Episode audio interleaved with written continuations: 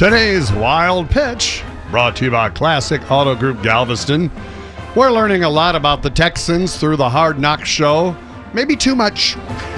we now know that center Ben Jones drinks his own urine. Jones said cornerback Kareem Jackson caught him on drug test day carrying his sample and said, Hey, that looks like apple juice. So Jones said, How much would you pay me to drink this? He threw out a number and I just knocked it back. Dean, he learned this a long time ago from his coach, Patches O'Houlihan. Is it necessary for me to drink my own urine? Probably not. No. But I do it anyway because it's sterile and I like the taste. That's today's Wild Pitch.